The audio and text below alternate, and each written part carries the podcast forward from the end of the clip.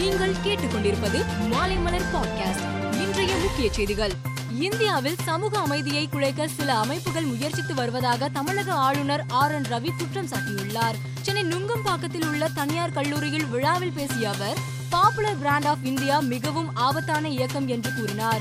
மனித உரிமை அமைப்பு போல செயல்பட்டு ஆப்கானிஸ்தான் சிரியாவுக்கு இந்த அமைப்புதான் சண்டையிட ஆட்களை அனுப்புகிறது என்று அவர் குறிப்பிட்டுள்ளார். சென்னையில் போலீஸ் விசாரணையின் போது உயிரிழந்த விக்னேஷ் மரணம் கொலை வழக்காக மாற்றப்பட்டுள்ளதாக முதலமைச்சர் மு க ஸ்டாலின் தெரிவித்துள்ளார். இது தொடர்பாக சட்டசபையில் பேசிய முதலமைச்சர் விக்னேஷின் உடற்கூராய்வு முடிவுகளின்படி பதிமூன்று இடங்களில் காயங்கள் கண்டறியப்பட்டுள்ளதாகவும் இதன் அடிப்படையில் காவலர்கள் மீது கொலை வழக்கு பதியப்பட்டு விசாரணையினை தொடர்ந்து நடத்திட சிபிசிஐடி போலீசாருக்கு உத்தரவிடப்பட்டுள்ளது என்றும் தெரிவித்தார். தருமபுரம் ஆதீனத்தின் பட்டின பிரவேசத்தை திமுக அரசு பழிவாங்கும் நோக்கத்துடன் தடை செய்திருப்பதாக எதிர்க்கட்சித் தலைவர் எடப்பாடி பழனிசாமி தெரிவித்துள்ளார். சட்டசபைக்கு வெளியே செய்தியாளர்களிடம் பேசிய அவர் பட்டின பிரவேசம் ஆதின எல்லைக்குள் தான் நடப்பதாகவும் அதை தடை செய்ய அரசுக்கு அதிகாரம் இல்லை என்றும் கூறினார்.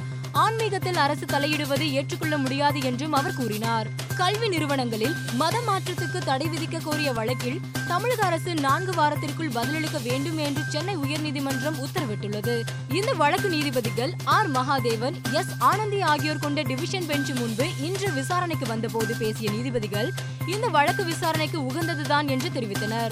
எழுபத்தி ஐந்தாவது சுதந்திர தினத்தை கொண்டாடும் வேளையில் நாம் வெளிநாட்டு பொருட்களின் பயன்பாட்டை குறைக்க வேண்டும் என்று பிரதமர் மோடி வலியுறுத்தியுள்ளார். ஜெயின் சர்வதேச வணிக அமைப்பின் மாநாட்டின் காணொலி மூலம் பேசிய பிரதமர் பிரதமர் ஒவ்வொரு இந்தியனும் நம் நாட்டின் மீதான உலகின் நம்பிக்கை குறித்தும் பெருமிதம் கொள்ள வேண்டும் என்றார். இதை தாம் சமீபத்திய வெளிநாட்டு பயணத்தின் போது உணர்ந்ததாக அவர் குறிப்பிட்டார். வடக்கு கொல்கத்தாவின் காஷிபூர் பகுதியைச் சேர்ந்த பாஜக தலைவர் அர்ஜுன் சௌராசியா மர்மமான முறையில் இருந்ததால் மத்திய உள்துறை மந்திரி அமித்ஷாவை வரவேற்கும் நிகழ்ச்சிகள் ரத்து செய்யப்பட்டதாக மேற்கு வங்க பாஜக தெரிவித்துள்ளது.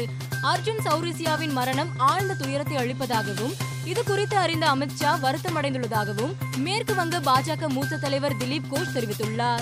டெல்லி முதலமைச்சர் அரவிந்த் கெஜ்ரிவாலுக்கு கொலை மிரட்டல் விடுத்த பாஜகவின் யுவ மோர்ச்சா செயலாளர் தஜிந்தர் பால் சிங் பக்ஷாவை பஞ்சாப் போலீசார் கைது செய்துள்ளனர். ஆம் ஆத்மி கட்சியை சேர்ந்த சன்னி சிங் அளித்த புகாரில் தஜிந்தர் பால் சிங் பக்ஷா மீது மத விரோதத்தை ஊக்குவித்தல் மிரட்டல் ஆகிய குற்றச்சாட்டுகளின் கீழ் வழக்கு பதிவு செய்யப்பட்டுள்ளதாக தெரிவிக்கப்பட்டுள்ளது. திருவனந்தபுரம் அருகே நெடுமங்காடு பகுதியில் ஒரு ஹோட்டலில் இருந்து வாங்கப்பட்ட பொரோட்டா பார்சலில் பாம்பு தோல் இருந்தது அதிர்ச்சியை ஏற்படுத்தியுள்ளது. இது பற்றி அந்த பொரோட்டா பார்சலை வாங்கிய பிரியா என்ற பெண் உணவு பாதுகாப்புத்துறை அதிகாரிகளுக்கு தகவல் கொடுத்தார்.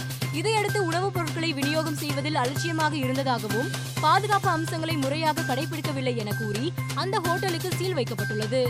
சீனாவின் ஹாங்ஷு நகரில் வரும் செப்டம்பர் பத்தாம் தேதி முதல் இருபத்தி ஐந்தாம் தேதி வரை பத்தொன்பதாவது ஆசிய விளையாட்டுப் போட்டிகளுக்கு ஏற்பாடு செய்யப்பட்டிருந்தது. இந்நிலையில் கொரோனா பரவல் அதிகரிப்பால் ஆசிய விளையாட்டுப் போட்டி ஒத்திவைக்கப்படுவதாக ஆசிய ஒலிம்பிக் கவுன்சில் அறிவித்துள்ளது. புதிய தேதிகள் விரைவில் அறிவிக்கப்படும் எனவும் தெரிவிக்கப்பட்டுள்ளது. உக்ரைன் மீதான ரஷ்யாவின் படையெடுப்பு பிராந்திய ஒருமைப்பாடு மற்றும் ஐக்கிய நாடுகள் சபையின் சாசனத்தை மீறுவதாகும் என்று ஐநா பொதுச் செயலாளர் ஆண்டோனியோ குட்டரோஸ் தெரிவித்துள்ளார். உக்ரைன் ரஷ்யா மக்களுக்கு மட்டுமல்லாமல் உலக மக்களின் நலனுக்காக போர் முடிவுக்கு வர வேண்டும் என்றும் அவர் வலியுறுத்தியுள்ளார். பதினைந்தாவது ஐபிஎல் தொடரில் நேற்று நடைபெற்ற டெல்லிக்கு எதிரான ஆட்டத்தில் ஹைதராபாத்தின் உம்ரான் மாலிக் மணிக்கு நூற்றி ஐம்பத்தி ஏழு கிலோமீட்டர் வேகத்தில் பந்து வீசியுள்ளார். இதன் மூலம் நடப்பு ஐபிஎல் தொடரில் நூற்றி ஐம்பத்தி நான்கு கிலோமீட்டர் வேகத்தில் பந்து வீசியிருந்த அவரது சாதனையை அவரை முறியடித்துள்ளார்.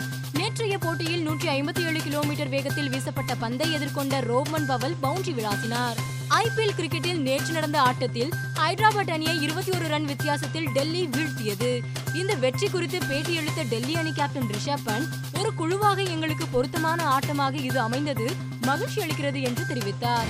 மேலும் செய்திகளுக்கு மாலைமலர் டாட் காமை பாருங்கள்.